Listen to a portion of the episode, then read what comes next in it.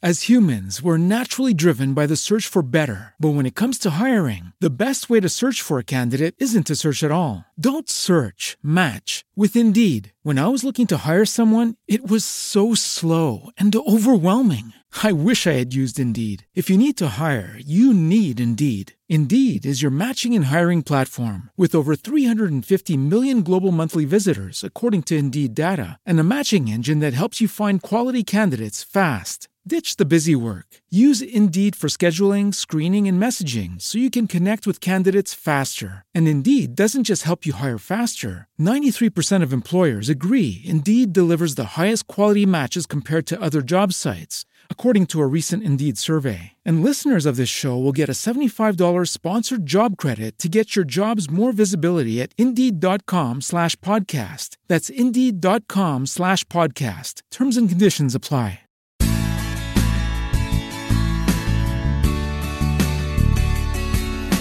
Welcome, everyone, to the Positively Trek podcast. We have an exciting, auspicious week for Star Trek, of course, with the recent premiere of the. I, I almost said Star Trek The Next Generation. Nope, it's Star Trek Picard, but kind of Star Trek The Next. Anyway, Barry, how's it going?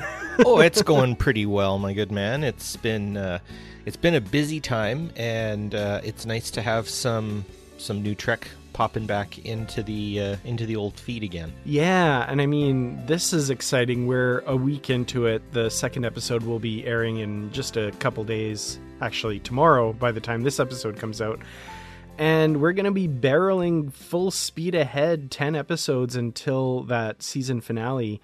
Uh, it's going to go quickly before we know it. So I figured it was a good time to kind of sit and talk about this first episode. We don't tend to do episode reviews on this show, but I felt like this is kind of a special thing that needs a bit of observance from Positively Trek. I would agree with you in the sense that I think we um I'm loath to review a first episode, I guess is that sense of like saying like mm-hmm. this is good or bad. I think this is a, a let's take apart all of the things because uh, as you were showing me before we started recording uh, your notes for your Kurtratz video is going to be quite the quite the affair i, I would imagine yeah there is a lot in this episode so I, i'm excited to talk about it again like you said not necessarily a review but more of a just kind of acknowledgement of this momentous thing in the Star Trek universe. So, you know, this show talks a lot about current Star Trek events as well as big issues, and this is the biggest thing going on in Star Trek right now, so it makes sense. But before we get to that, we do have some news this week, and of course, like I've been saying, the biggest news is Picard, but there are a few other things that we want to talk about. So I like this first news story. Not necessarily something I'm going to pick up, but I do like that this is happening. We have Star Trek Lower Decks Volume 1 soundtrack getting a special vinyl release this March from Lakeshore Records. And Star Trek music is something that I've always loved, I think is very important. And I think music from something like Lower Decks might get overlooked sometimes but they are doing some great stuff on lower decks and it's kind of cool they're getting this special release absolutely if i could if i could geek out a little bit um maybe a la listening to film style here. I love the rich tones of a vinyl record, especially when you're listening to orchestral music like Lower Decks, and um, and that's wonderful. I don't like vinyl just because it's really hard to move.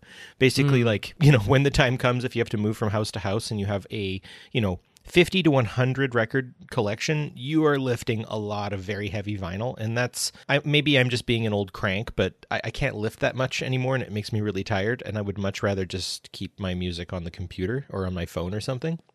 But getting to listen, you know, I, I was sort of imagining the idea of getting to put like big those big old reel to reel styled headphones on and just kicking back and listening to the lower decks opening theme which i have to say kind of has a it's a mixture i find between gustav holst's uh, the jupiter suite mixed with camille saint-saens the aquarium. The last one i can't remember but uh, i'll bring it up in a in a following episode or perhaps later on in the episode dan but i love the fact that it, it the opening theme especially does kind of take us back to the next generation, um, and obviously the motion the motion pictures uh, film as well.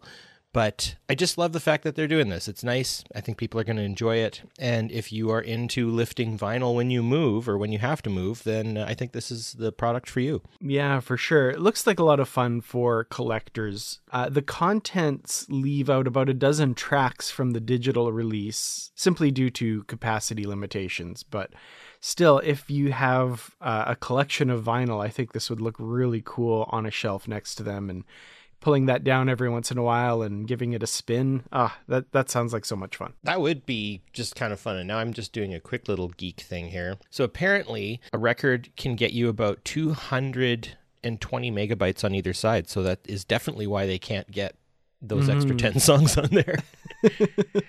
well, moving on now to comics news. We have quite a bit of interesting comics news this week because IDW is just like, they are cranking out these books. I, I can't believe how much Star Trek content we have. And now they've announced a new comic miniseries set right after Star Trek the Motion Picture. Star Trek the Motion Picture Echoes is the title. So this is really fascinating. I, I, you know, say what you will about the motion picture era, it has a very distinctive look. I think it might be really cool to see that in comic book form.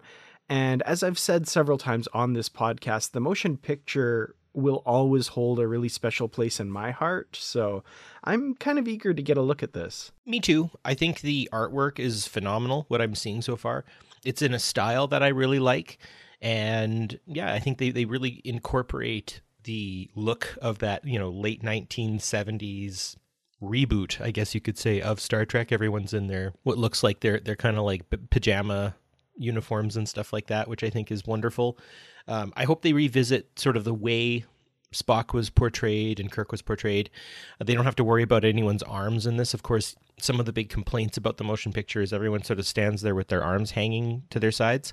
Um, I don't know. I, I, like you, love the motion picture. I think specifically for its its aesthetic and to some degree its nostalgia. I think it's a good addition, and I probably will pick this up at least in digital form just to check it out because yeah, IDW is just pumping them out. So let's go for it. For sure. And we do have an official synopsis as well. Echoes pits the venerated Admiral James T. Kirk and his crew against enemies both terrifying and shockingly familiar. When a space anomaly thrusts a criminal mastermind pursued by a very determined pilot on a mission into our universe, the Enterprise must stop them from unintentionally starting a war with the Romulans and unleashing a superweapon of foreign technology into the system. But things get infinitely more complicated when these newcomers to our reality remove their helmets, revealing that they're doppelgangers of our beloved heroes. mm, maybe some mirror universe vibes here or something like that. Yeah, sounds maybe something along those lines. So fascinating, as Spock would say. Yeah, I think it'll be cool to see how they portray the Romulans in this kind of world? Are they going to kind of 70sify them? Because, you know, if you think about the, the next generation, the Romulans getting their 90s shoulder pads, um, mm-hmm. I wonder how they're going to do it. I think it'll be neat. It'll, I'm hoping it'll be something of like a blend between the next generation, what we see, and the original kind of very iridescent, colorful Romulan uniforms. Mm-hmm. I'm also thinking back, and I know there's no real connection here, but the Romulans in like the DC comics run back in the 80s and stuff, they were very I don't know. I felt like they wore a lot of like Power Rangers type suits and, oh, yeah. and had really big, huge weapons and stuff. Ready so. to go snowmobiling?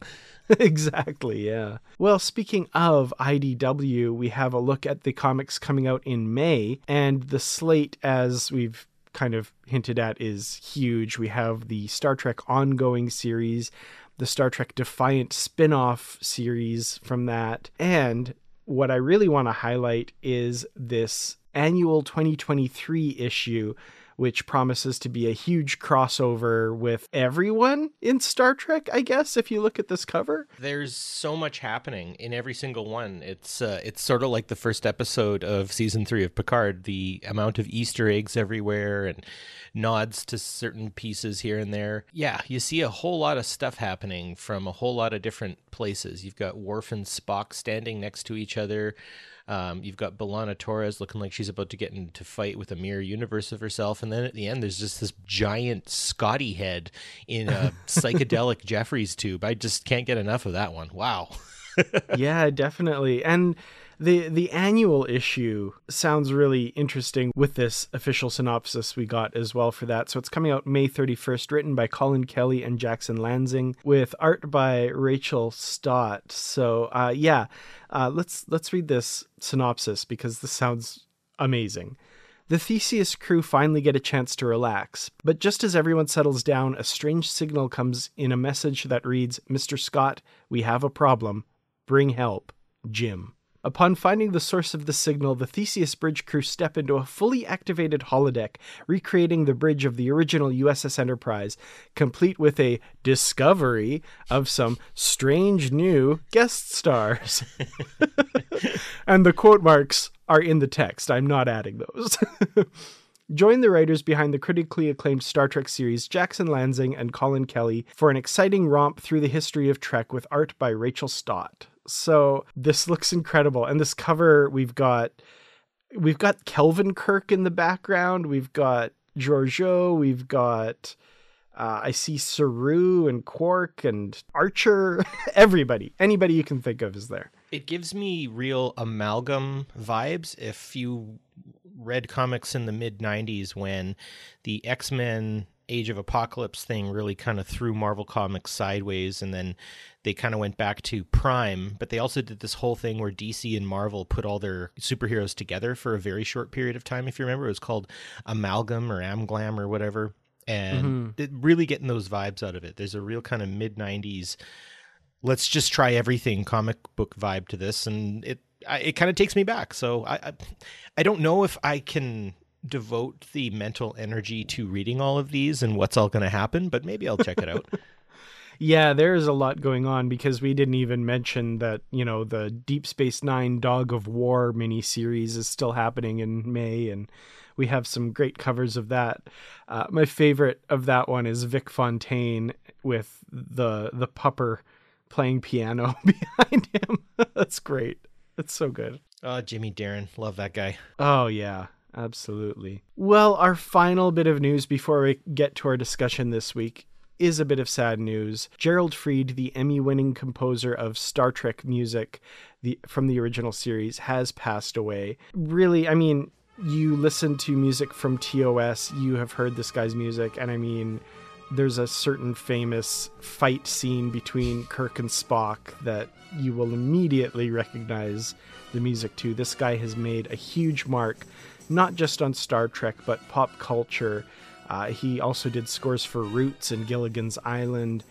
And I mean, I I'm re I'm rewatching Futurama right now with my wife Nikki, and the number of times they riff on that TOS fight scene music, like it's the national anthem of Zoidberg's people, for example. Yeah. When he has to return home to fight for a mate, like uh, this this guy was amazing and uh, very sad news today. Well, as a person who likes you know very big orchestral bits of music, you know he he pulled from again some of the greats. I get a, a actually speaking of Gustav Holst and the Planet Suite, there's a, a real Mars theme sort of feel to. Uh, to his amok time that and then I, I just think about me playing with my pets. I would sometimes play that when when they were battling a toy or something like that. It's always fun. I I do have to give a quick shout out though. Um, his his title music to uh, Kirk Douglas's Paths of Glory, which is mm. set hmm. in the First World War, and I would say is still one of the greatest war movies ever made. Um, that next to I would say the Battle of Algiers. Losing him is sad, but he leaves a legacy that uh, is a gift that'll keep on giving. I'm looking forward to people maybe looking into his music a bit more and the cinema that he was a part of. Absolutely. Well, let's take a brief break, and when we come back, let's talk Star Trek Picard.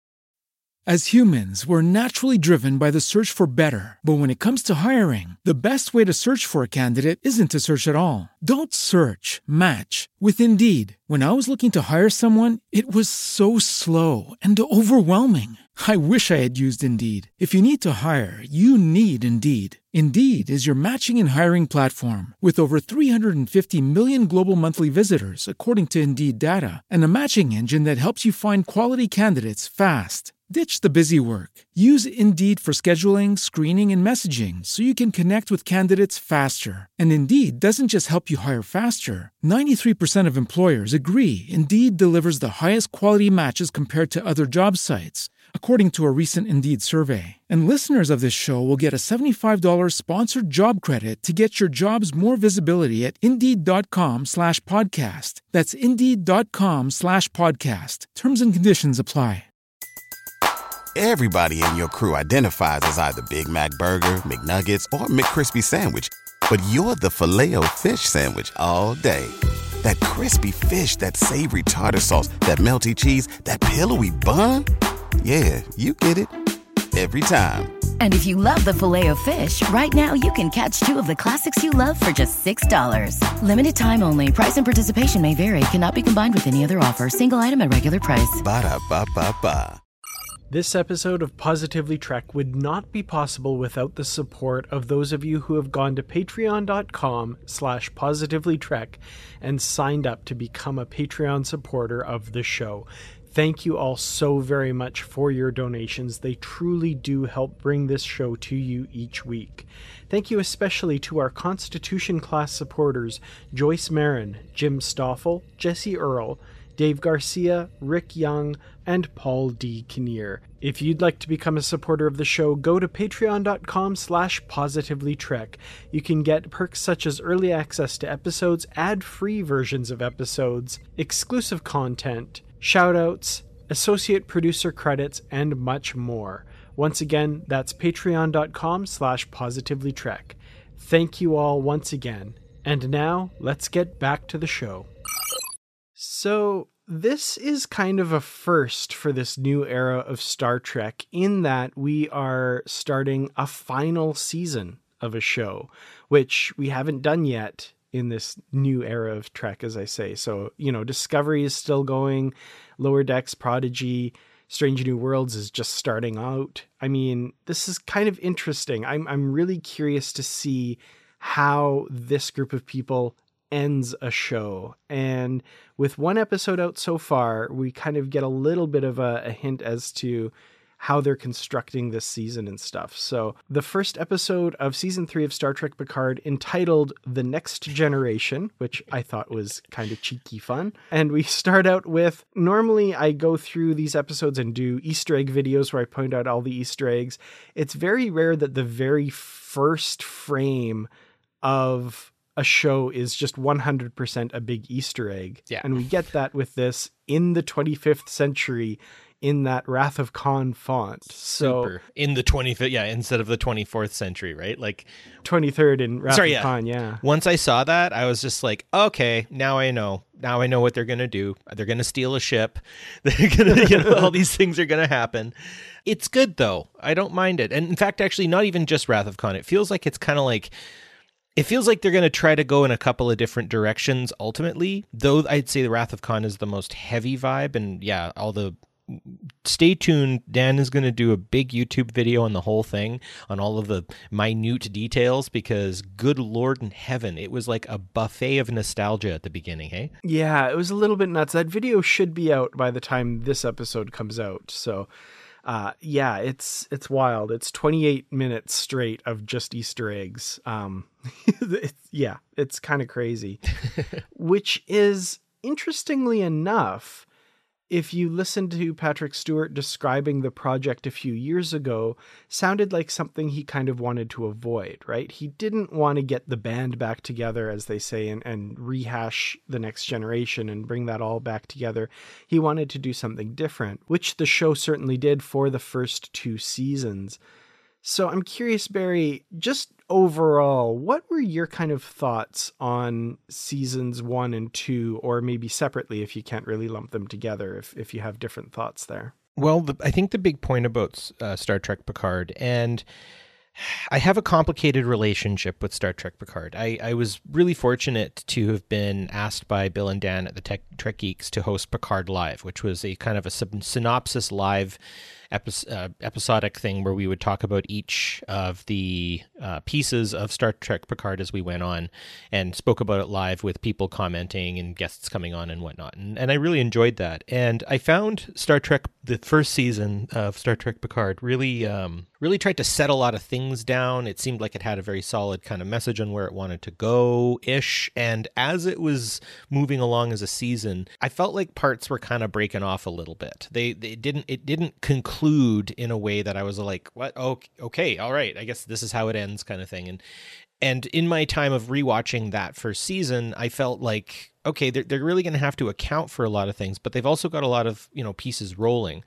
The second season, I know like people are very upset with you know how only Strange New Worlds and um, kind of Lower Decks are episodic. Everything else is storyline based. Well, I feel like each of the Picard series or seasons so far have been like their own episode, um, unrelated to one another to a certain degree. So I feel like with with with a bit of constructive criticism, my hope is that they have a story figured out and they stick to it because it's happened in Discovery in the first couple of seasons where they did a massive tone shift and a massive shift away from what the original plan was. And I think that's ultimately what's happened with Picard. And for them to sort of sprinkle all this nostalgia on us, I feel like it is kind of like they're shaking the etch a sketch a little here. and like, Picard's androidness, I don't remember that being brought up. Now, I've only seen the episode once, but did that even get mentioned? Right? Did like Riker come up and like knock on his forehead and be like, "Hey, you know, Jean Luc, are you in there?" kind of thing? Like nothing. So I feel very much like if you haven't seen the previous two seasons, that's totally okay. You're not going to miss anything because they've also like aside from Laris, who remains from the actual like original piece of that series? Like every other cast member has sort of been like unceremoniously shed from the story uh, leaving Picard behind, which again isn't necessarily a problem. Like I'm I'm not going to say that like this is like something to say like well this series has been a mess all along or anything like that. They're trying things. My only hope ultimately if i if i reflect back to season 1 and 2 is you've put a lot of really cool stuff here in the first episode are you going to be returning to them all? Because the first episode really fills me with some anticipation. So if they drop some of these big plot points and just leave them dangling loose like they have before, I will be disappointed. Is that fair? Absolutely, yeah. And and I, I think your point about leaving seasons one and two behind. I, I don't want to say they think of them as a failure. I don't think that's necessarily the case, but I feel like they tried some stuff and the response maybe wasn't quite what they wanted. So they said okay well let's let's give them what they want a little bit which is shaky ground for me. Like i i'm not the big i'm not a huge fan of a fan base dictating where something goes sometimes. Like sometimes that can get a little iffy. That said i'm i'm heartened and i'm excited by what i've seen so far. And yeah, leaving everything behind from seasons one and two, with the exception of Laris, and and I would add Raffi as well, is right? back in this. Yeah, Raffi. Sorry, yeah, forgetting her. But besides that, like they really have lo- left a lot of stuff behind, and my worry and my kind of sadness, especially for the folks who worked very hard on the, those first two seasons, I'm kind of flashing forward to like 15 20 years from now when people are discovering Star Trek and you know the old school fans are are advising them on what they should watch I could totally see somebody saying like oh watch this watch that. Uh, when you get to Picard just skip seasons 1 and 2 go right to season 3 and that makes me sad. Like that that makes me sad. Uh, but I can I get that as well. So mm, I don't know. I guess yeah to to kind of like land my my my plane of constructive criticism um, at least with with one engine still going. I would say that watching the first two seasons of picard is entertaining and like stuff happens and it gets resolved and i think the actors do a relatively good job of it. So it's entertaining and fun but if you if you want something that i feel like i don't know i always go back to like what seasons of the new star trek would i like happily go back to? Anything after season th- probably well season three and onward and discovery i've rewatched. I watched lower decks pretty often.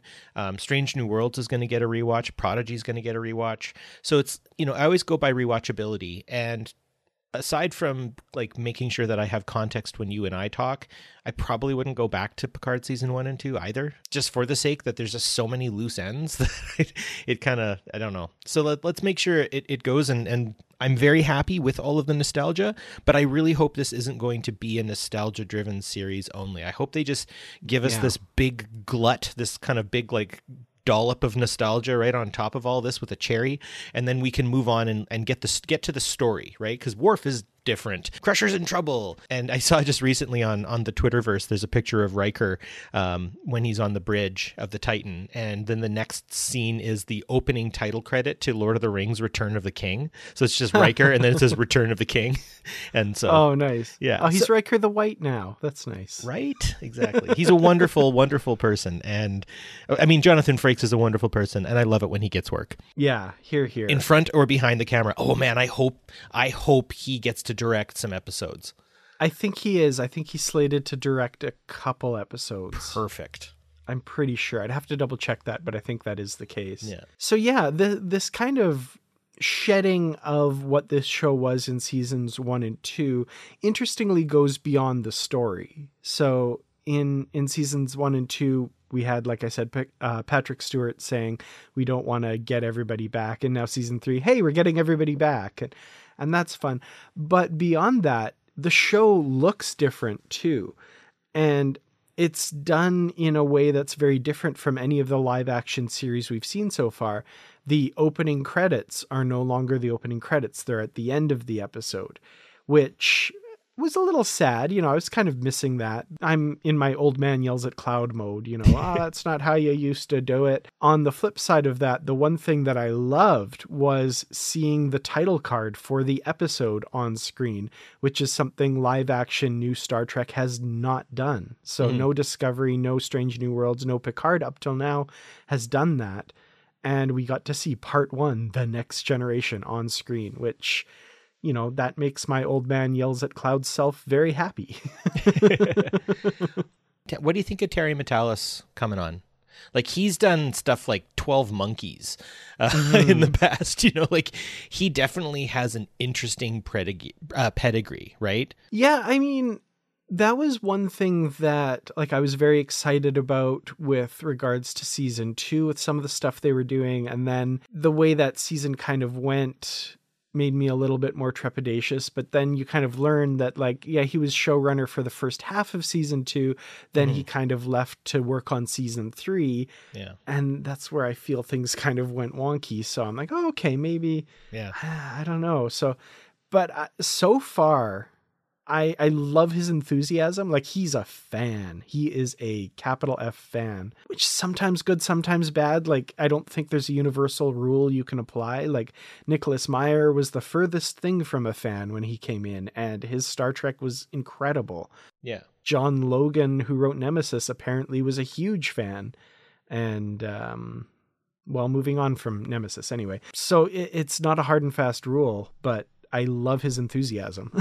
well, and he also did write for um, Enterprise too. Um, one of the later series, three, I think. Yeah, and he was a production assistant on the show before that as well. And I mean, to be honest with you, we gotta we gotta agree here. Like Enterprise got better with with time. Like seasons three yes. and four were delightful, right? If I think mm-hmm. about like, you know, you've got your Xindi arc, I guess you could say, goes through that. And it was very interesting, right? Like mm-hmm. I enjoyed it quite a bit. Yeah. And season four, I when it first aired, I was honestly saying it was the best season of Star Trek since Deep Space Nine season six. Yeah. You know. I think the series, the season is in good hands. I hope he ends it nicely. I hope he, you know, sticks around because this is the point: is so much, so much has been brought up, so much has happened, right? You know, you're talking about the Easter eggs immediately. Like even look at Bev Crusher's coat jacket, right? It looks like yeah. it's from the Wrath of Khan.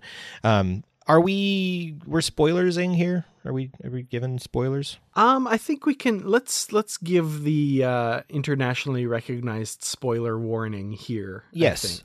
So if you have not seen Star Trek Picard season three, episode one, and you don't mind having major plot points you've given away, then continue listening. And if you don't, please stop listening, put it on pause, go watch the episode, and then come back. So, what do you think about uh, the stuff she's carrying? And I know, I know we're getting into a bit of the the Easter eggy bits here, but I think they're also big plot points. She's carrying Jack around with her. What do you think of that? Like, as in, like all his stuff. Yeah, the same case that we saw in Family. That okay. So here's one of my things that I think is kind of funny, and the writers in the past have kind of done Beverly dirty, unfortunately, in that in in the films, the TNG films, she was basically a cameo in in a couple of them. And so these these Easter eggs, these things she's carrying around, it's funny how they had to like stretch to find things to populate. Like she like she has the pearl necklace that she wore when she went on the holodeck in the first season episode The Big Goodbye. Like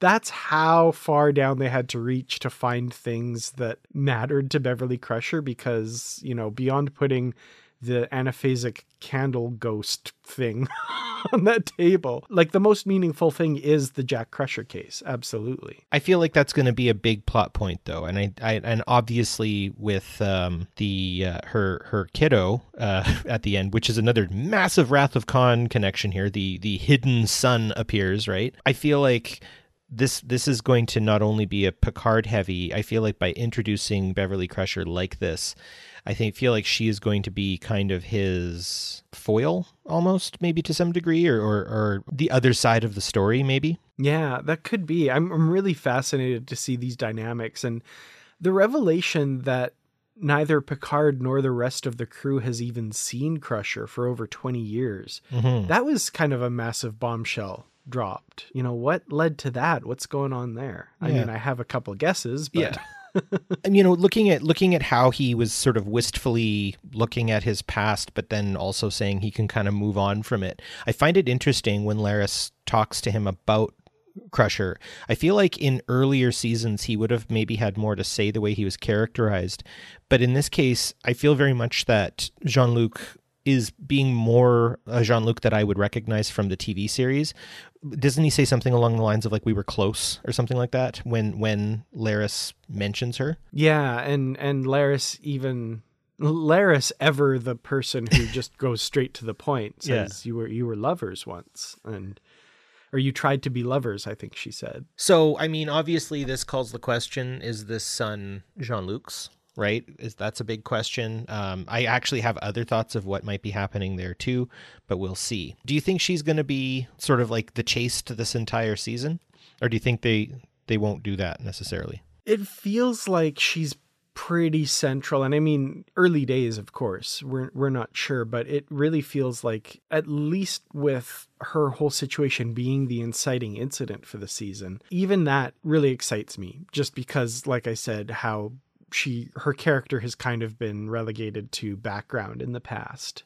So I, I'm really excited to see her being more central, and I really hope that carries through for the season. one little possible mild flex. I don't know if you remember. It was one of the panels, either the year it was announced or the year after it was announced. I can't remember, but Gates McFadden, when she mentioned when Sir Pat came out and said Jean Luc Picard is, is back, uh, and we all stood up and yelled and cheered, and it was an amazing moment. And this could be apocryphal, but Gates, uh, from what I remember, said that she was actually in the bathroom at the time and like heard commotion and was like, "What's happening?" And they're like, "Sir Pat's doing Picard again." She's like, "Oh, that's nice," and just kind of like moved on and like thinking now she's like the focal, one of the major focal points of season three. I do think, as much as you and I kind of talked a little bit about what, you know, Sir Patton, the original showrunner writers were saying that this is going to be kind of, you know, Jean Luc going and doing his own thing with a smaller non Starfleet affiliated crew, kind of going to adventure and adventure kind of thing. And that just dropped out.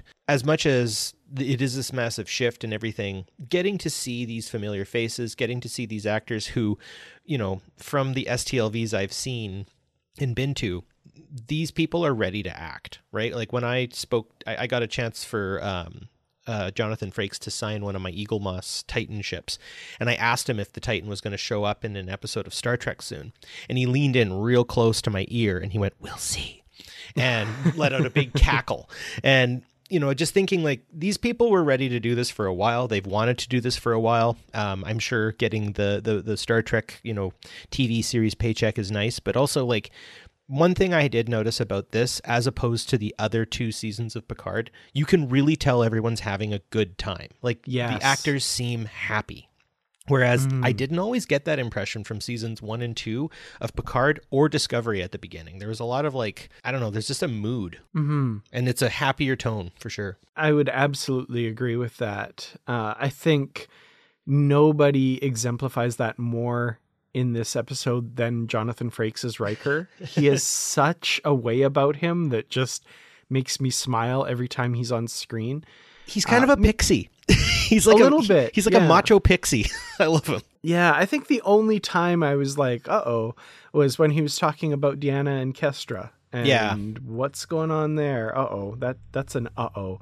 But beyond that, like I'm thinking his meeting with Sidney LaForge Yeah. on the bridge of the Titan, that was so delightful. It's, It's good like- back and forth. There was good. He he he adds the banter that that you want, right? Yeah. Yeah, what did they call you at the academy? Uh, I can't remember. Crash LaForge. Oh yeah, because you crashed a shuttlecraft uh, twice. okay. How amazing would that be for one of these young actors? And and maybe I know not everybody in the world is a Star Trek fan, but like, oh man, sitting on the on the bridge of a starship, you know, putting your hand to your ear and saying "Control Tower reading, sir," and getting ready to leave space dock. That's my dream. I feel like Captain Harriman. There we go. On the Enterprise B, we have a group of living legends aboard. and Yeah, they're like, "Oh, great, thanks." Yeah. well, and this is very much, you know, there's an undiscovered country vibe to that as well, um, and a generations vibe where I, I just feel like in this case, there's no necessary torch to pass. There's nothing radically coming out to me that that they're here to bring anyone into the new new Trek world. I feel like this is something of a final chapter even in the way this first this first episode is portrayed. And I don't mind. Like they're always like, "Oh, they'll pass on the torch." And I'm like, "Well, I feel like the torch is already passed. Discovery is doing well, and Strange New Worlds is doing well. Like there's other pieces of this, and I know that there isn't a lot of next generation sort of era specific stuff happening right now necessarily, but I don't again, I don't really mind. I don't mind that this could just be a final chapter story. The the passing the torch thing is interesting though, because now that I think about it, I'm like, okay, so we have a Beverly Crusher kid, possibly a Picard kid. Mm-hmm. We have a LaForge kid, and you know, spoilers for trailers and other stuff. There's more coming. Yeah. You know, is is there going to be a new crew out there led by Alexander, Worf's son? I guess I don't know. yeah, we we could have TNG babies, the show or something. I don't necessarily want that, but Yeah. that could be. Well, I mean, they're doing that on Netflix. I just finished watching the series of that 90s show. It was again like maybe like a 10 or 11 episode arc of basically what happened to Eric and Donna's daughter, who is named Leia, which is, I don't know, there's again just a lot of. A lot of nostalgia and a lot of hey look remember that and stuff and again I could tell that the the audience in that show or sorry in the audience I could tell that the actors in that show new and cameo returns and then obviously Red and Kitty are back kind of full time. And of course Red Foreman um, Kurtwood Smith he he actually played in uh, Voyager I think it was for a while. Yeah, he he was uh, Annorax in Voyager. He was the Federation president in Star Trek Six, and he was the Cardassian security chief of Deep Space Nine in in yeah. Holy crap I forgot about the Cardassian part. I loved it when he had that amaz- the amazing facial hair um, when he was the Federation president. That was Yeah. my favorite. Oh, and he was also in Lower Decks as well. holy crap that guy gets work. But anyway back back to it. Though it was just a nostalgia heavy romp through hey remember that 70s show and how your parents like this stuff and now you're old enough to be your parents when that 70s show came out so we're going to do this that 90s show. I feel like you know here we are sands in the hourglass sort of thing with with picard. I don't personally want a we're the children of the enterprise d slash e crew traveling around space having new adventures i just I don't know. I don't find that appealing at all, personally. I don't know if that's positive or not, but uh, yeah. Yeah, no, I hear you for sure. I, I wouldn't mind something with Sidney LaForge as a as a character. I, I just from this one episode, I'm like, I want to know more about her. She's very But- interesting. Yes. Yeah, just as a character in and of herself. Like we haven't even really seen her with regards to Geordi. We just know she's Geordi's kid. That's not the most interesting thing about her, I don't think. Yeah, so the Titan. Let's talk a little bit about this ship because I I have some thoughts and there's kind of two sides to this. First of all, they kind of want to have their cake and eat it too. If you read some supplementary material outside of the show, which I don't think is necessary, and I don't think what they did is necessary, they said like Riker's original Luna class Titan was heavily damaged. They brought it into space dock intending to refit and repair it, decided oh, it's too far gone. Let's build pretty much a whole new ship. But like, let's use the components of the Titan in this new ship. So, like, this new ship has the bones of the old Titan, which makes no sense to me whatsoever. Like, if you're going to have a Titan A, just have a Titan A, say the first one is destroyed, whatever. I think they're trying to, you know, fan service, make some connections and, and that sort of thing. Totally unnecessary. B, and I know there's mixed feelings on this. I think this ship is freaking gorgeous. Yeah. I love it. It's beautiful. I, I absolutely love it. I just can't. I just can't be mad at uh, the ship designers. I just can't. And and as much as I actually the um, the original Titan was just absolutely gorgeous to me as well. I loved the the downward facing sloped um, that kind of 45 degree angle nacelle uh, look to it. Um, I would love to travel around in that ship as much as possible. But the new Titan, as much as I heard they were redesigning it, I'm like, really? That's not Ness. Oh my god, it's beautiful. So yeah, it's okay. I don't mind. New ships, new ships is always something I like to see. There's a lot of the the original Enterprise, or sorry, there's a lot of the refit feel to this this Titan. Um, which obviously calling it the A gives you again that sort of feel. It's got the glowing deflector. It's wonderful. I love the ship, and uh, I look forward to seeing it get into some serious action. There's a little, I don't know if you caught this one, there's a shot of a Pathfinder class ship on Raffi's big spy board uh, from Star Trek Online. And the label above it, very, very faint, but if you pause and look, it says Voyager B. Ooh, I didn't spot that. That sounds cool. So that would be the third Voyager. Yeah, interesting. yeah. Cool. I also really liked um, Crusher's ship as well. Um, Hmm, the It- Eleos. yeah. it's it's a um, it's a unique design. I think is the best way to put that one. I found it kind of weirdly ugly um, when I first saw it, but I also thought the same of the Defiant. So maybe it'll be a ship Hmm. that'll grow on us. So the first officer of the Titan is a familiar face, as Riker Mhm. says. We have Commander Seven of Na- oh, sorry, no, Commander Annika Hansen. Yes, I was about to correct you.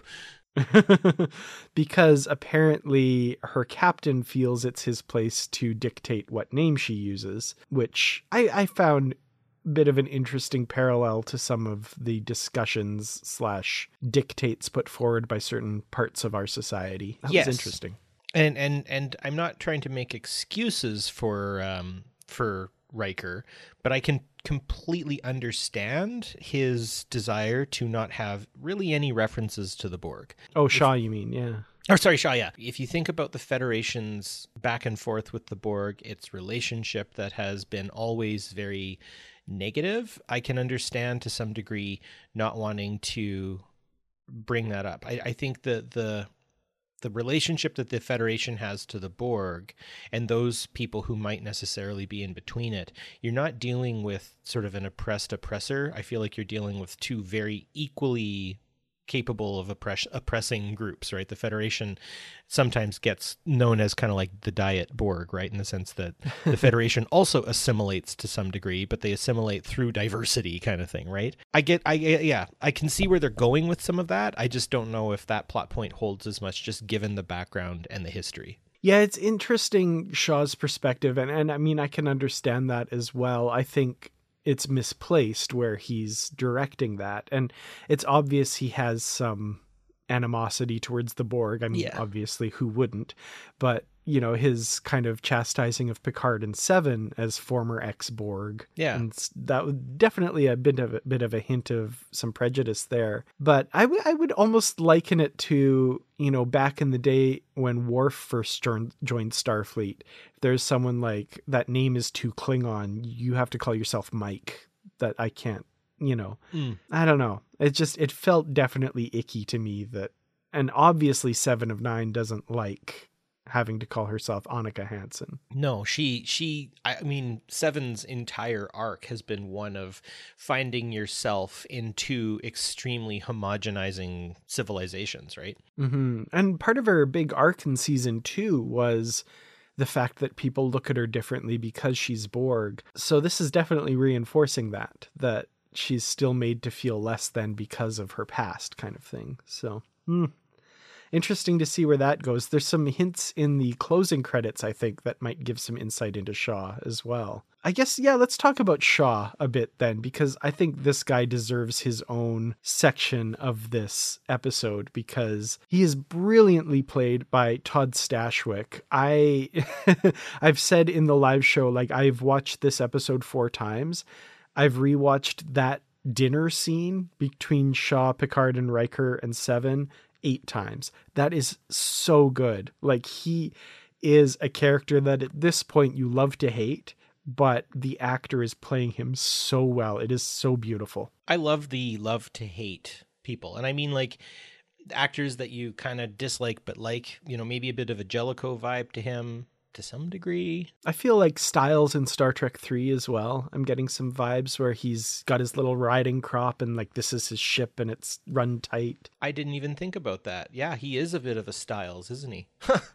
well, and again, they're pulling from from each um, series just a little bit here and there, right? I mean, if we're into spoilers and stuff like that, uh, Amanda Plummer is in here, and uh, we get Yeah. we get some serious uh, undiscovered country you know feel right obviously with her coming in and i i can't not think about her opening scene in pulp fiction when she's standing in a sundress holding a 38 special in a in a LA diner swearing at everybody. She she definitely pulls a bit of that out, uh that kind of manic anger which I do find only Amanda Plummer can do. But I, I think I where I'm getting at here is I wonder where Shaw's going to land with this new villain and how he's going to respond to her. Either he's going to be a heroic, brave fighter against her, or something's going down. That's what I'm thinking. Uh, this this actor, he's so good. He's actually been in Star Trek before as well.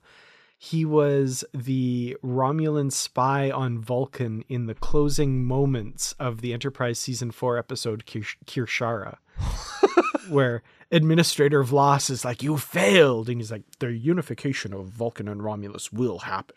or something like that. Yeah. What a find, Dan! You're a freaking pro. What the heck? I, I didn't. Like, I see he. Like, we're obviously, we have website pages open and we're we're looking at names so we know we're doing correctly here. But it says recurring, and I'm like, what else has he recurred in? How has he been in? Like, I haven't seen him specifically, but there you have it. You found it. Yeah, and I mean, I can't credit just myself. Others have pointed that out. So, but uh, he's incredible. That whole scene, that line where he's like, "Look, I love you guys. I really do. I love reading about your crazy, irresponsible." he's Yeah. so good. Well, that's the Jellicoe, right? That's the that part of like we're gonna stick to the book here. You know. Yeah, and the writing and and how this scene plays out. He's able to say the most outrageous things, like so that you feel like you've been slapped in the face, but he just keeps going. Like he gets away with it somehow because he just commands the room and there's no ifs, ands, or buts about it. He's very backhanded. He's very Yeah. backhanded, but in a very proper way. I'm really looking forward to this guy and, and over the course of the rest of the season, seeing where, like you said, where he lands. That's great. Well, let's talk a little bit about Raffi. We haven't talked about her mission. This is kind of going on in concert with everything else, kind of separate from what's going on. She's investigating this attack. Yeah, this, and it turns out to be, yeah, this like portal style weapon or something. Um, she has to figure out who the red lady is. Is it a buyer? Is it a is it the perpetrator? And then she realizes it's a target, and we get you know the Rachel Garrett red lady statue. I was kind of like, oh, Red Lady is Michael Burnham showing up? Is the Red Angel again? What's going on here? that that did actually make me think a little bit of like, ooh, are they gonna acknowledge the existence of the discovery incident I, I, think is what they call it or something like because there was a very you know at the end i think it was what season three or whenever whenever michael goes into the future there's a, that good like great let's never talk of this again and definitely they don't. But it would be interesting for at least some kind of knowledge to to come for forth from all of this. Oh, I'm thinking like that conspiracy theory guy from Lower Decks, where he's like, there was this whole thing. This ship could yeah. travel on mushrooms, and this flying woman went through time, and people are like, okay, buddy, wow, yeah, jeez, yeah, this guy's lost it. yeah, because I mean, there's a lot of there's a lot of pieces that they could just easily connect if they wanted to. Again, like I said, as long as they do that, they've got to go back and make sure that it's being um, there's no loose ends being left behind. I am happy though because I'm looking at what is determined as who are going to be doing the directing, and it looks like we're getting Frakes for episodes three and four for sure. That sounds right. Yeah, yeah, I think that was what I'd read. Yeah. So yeah, Raffi figures this out, but is unable to stop the attack in time, and and we kind of see that you know this is some new menace that's out out there. We also have this mysterious faceless handler that's communicating with her uh, via text message, basically. That's interesting. I wonder if that's someone. I like that they're giving Raffi a lot to do and and she is a she is an interesting character. Um, I loved her her struggles that she's managed to overcome. Um, I really actually liked her story in season one specifically um, especially around how she felt with her son. And and so uh, she's a very likable character. So giving her something really complicated to do makes me very happy. Um, I never really connected with like Jurati as much per se or Rios. I mean, I liked Rios to some degree, but I found them both like kind of unlikable in certain cases. Whereas I didn't find Raffi pitiable. I felt Raffi was a very texture based textury character who had a lot to her but you know seeing her in uniform in the next season was just fantastic so. And i do like that there's an acknowledgement of those struggles in the past but not aban- like not completely abandoning them. Exactly. I do have to say i was not fooled at the beginning and i'm, I'm surprised looking online how many people were really thinking like oh no she's fallen off the wagon. This has happened. Uh, I was like, no, I, I, I immediately felt like she was undercover or something like that. That said, when she gets her hands on the narcotics, you can tell it's still a struggle, right? The temptation's like she, there.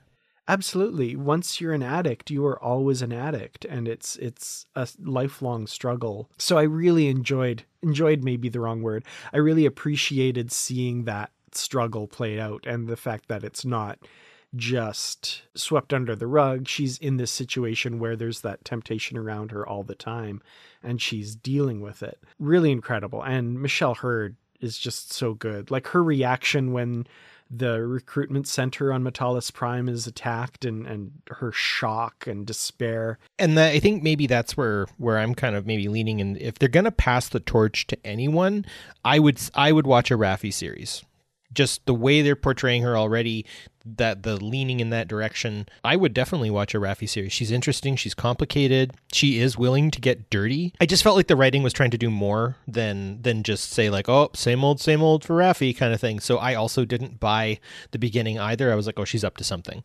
But also, who better to play the part, right? And and I guess it's a testament to her progress and strength.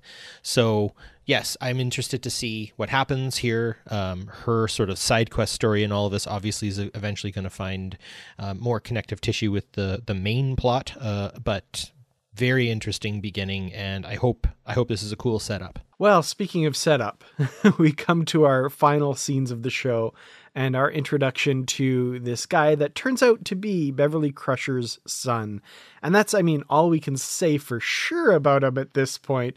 But I will say I am getting huge Tom Hardy Shinzon vibes from this guy right at the end. And Ed Speleers, great actor. I loved him in Downton Abbey. I know he's been in a bunch of other stuff, but that's kind of where I know him from. I mean, I look at him. Look at him. I mean, come on, right? Yeah. On. I guess, and and again, this is our. I, I I googled this just to see if I'm unique or not, and it looks like 30 other reviewers already have uh, said this, but I am not fully convinced he's a son.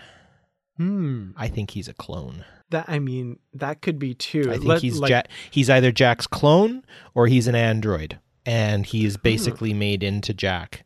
I, I think I think Crusher has been gone for twenty years, and I think she has inverted a bit, and which will make her a more interesting character, right? But that's where I'm at. I think when I first saw him, when I saw him acting, when I saw him, like he even looks like that actor from the holodeck who played Jack. Remember? Um, I forget, Doug but Wert, yeah. yeah like there's there's like they cast him well uh, uh, so i do kind of wonder if perhaps what we're looking at is not a son which actually i think kind of keeps that sort of always infatuated never never realized feeling of of Jean-Luc and Crusher that they were always just near to the goal but never quite there. And maybe because of that Crusher you know obviously seeing Wesley grow up um, and then join with the Traveler and stuff like that um, she's definitely estranged from the men in her life right? Every one of the men in her life is estranged from her either through death through you know moving on into a higher plane of existence and going into more amazing things and, and whatever else and then the almost but not quite of jean-luc picard.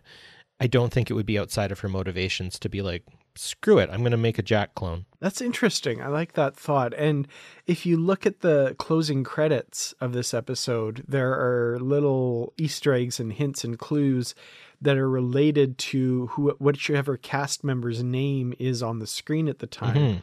And for Ed Speleers, it was a uh, DNA double helix with a bunch of uh, you know listing their the genome and and stuff. So that could be something along those lines that what you're saying or it could be like what's his lineage what's his who Mhm. is he descended from yeah so i that could go either way interesting Well, with Picard sort of doing away with the things of his past, right? He he is very much moving on and and and not really relying on the history of his uh, of his achievements or, or or anything that he's discovered, right? It's very kind of at the end of Star Trek Generations when he picks up that that really cool clay figurine that he was super fascinated with when he saw it in in the series. I forget what episode it was, but it's some archaeological thing. the chase yeah yeah, and then like he just sort of drops it, like whatever after the Enterprise has crashed.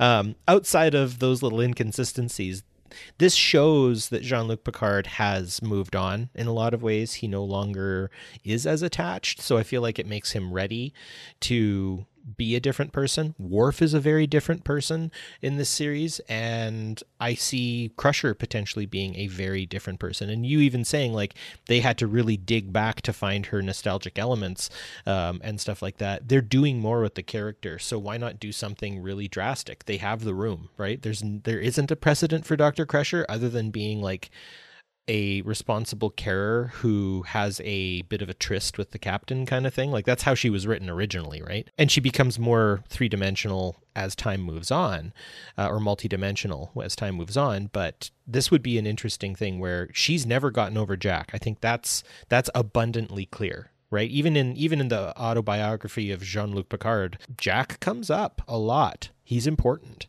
so I would be interested to see what they do with her. Definitely. Well, more to come for sure. And I know we didn't say we were necessarily reviewing the episode or or rating it or anything, but what'd you think of this? Is this uh, good? Is it bad? Well, nothing so black and white, my friend. But uh, there is always, and it's a bit of a dying argument because we're swimming in Trek right now, uh, is the idea of like, you should just be happy there's Star Trek. You don't remember, right? You know, at the end of season four of Enterprise, it was the dark time, right? There was nothing except for Star Wars, ah, right? And all this. And then, but then, you know, obviously, like Battlestar Galactica was around that time. You could always go back to some delicious Babylon 5. And, you know, I mean, without streaming services and whatnot, helping resurrect Star Trek, no, I can appreciate that just having Trek on the screen is good.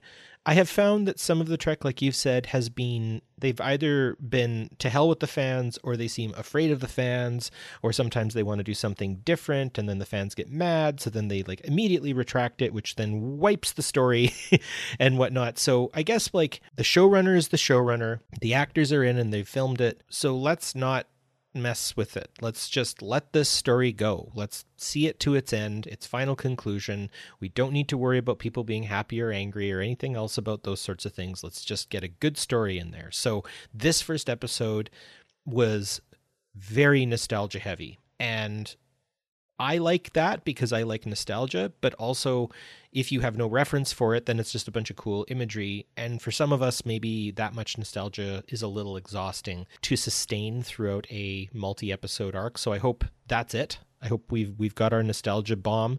There'll be a few more through. I, I'm I'm absolutely certain of it, but let's not lean on it. And um, I really want to see these actors get back into their old uh, their old skins and, and interact with each other. And I've already felt that way. So I would say out of 10, I am like an eight out of 10 hopeful. And, uh, but I, I'm, I'm reserving whether or not this is good or bad yet, but I enjoyed nice. it. Is yeah. That, is that a good way of saying I'm hopeful? Yeah. It's, it's the cautious optimism that like, let's be fair, Picard seasons one of one and two have conditioned us to have a little bit where like season two started out so strong and honestly i feel like it, it kind of mm, all over the place towards the end. And i guess part of me is a little wary that that might happen again. I have indications and hints that that's not the case this season based on people I trust who have seen quite a bit further ahead and and feel like it's more coherent and cohesive. But I don't know that yet. So I'm a little wary, but I really enjoyed this hour of television. It was great to see Picard and Riker on screen together again, being Picard and Riker.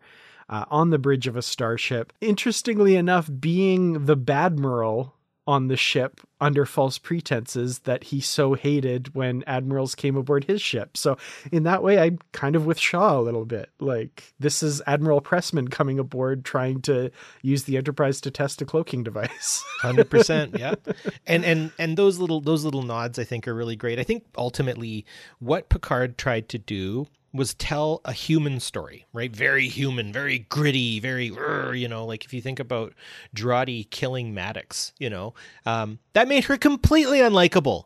Like, I just, after that point, I wrote that character off. Like, honestly, as much as they tried to rehabilitate her a few times, I was like, next. Like, you made this character completely unredeemable in my eyes. Um, and they've done that a few times by being like, you know, we will make this as gritty as possible. You know, and if you think about the the Romulan siblings in the first series, like the the the the sister whose name completely escapes me, and that's the problem, right? She is so one dimensional and so unlikable. Like she should have been a Sailor Moon villain. Like that's the vibe I got off of her. Just completely unredeemably evil. The good in people need to also be done. And I think the only character that they did that effectively consistently was with Raffi and I'm glad they've kept her for that reason, um, because she weathered a lot of those pieces of her in a really positive way. So, give your characters some more depth, some more dimensions. That's perfectly fine.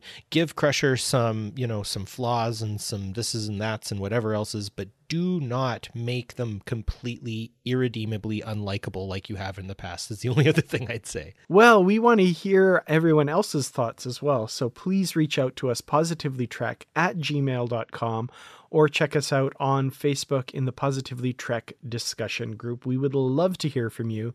Uh, you can also find my YouTube channel, youtube.com slash Kurtratz Productions.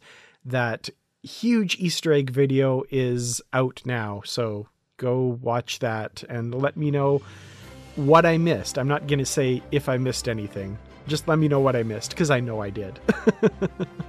well, thank you all so much for joining us. We really, really appreciate you. And thanks, of course, to the Patreon supporters. We really appreciate your making these episodes possible.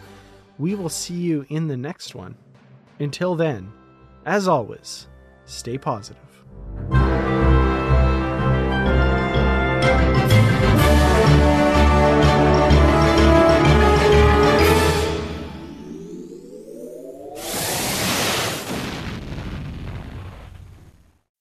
As humans, we're naturally driven by the search for better. But when it comes to hiring, the best way to search for a candidate isn't to search at all. Don't search, match with Indeed. When I was looking to hire someone, it was so slow and overwhelming.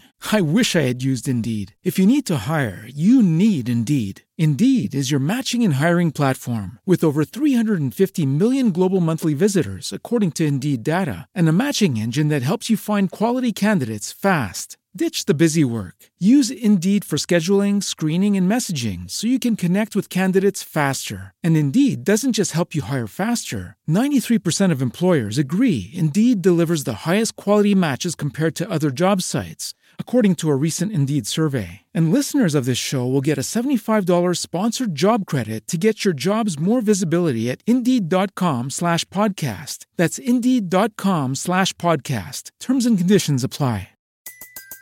Everybody in your crew identifies as either Big Mac Burger, McNuggets, or McCrispy Sandwich. But you're the filet fish Sandwich all day. That crispy fish, that savory tartar sauce, that melty cheese, that pillowy bun. Yeah, you get it every time. And if you love the Filet-O-Fish, right now you can catch two of the classics you love for just $6. Limited time only. Price and participation may vary. Cannot be combined with any other offer. Single item at regular price. Ba da ba ba ba.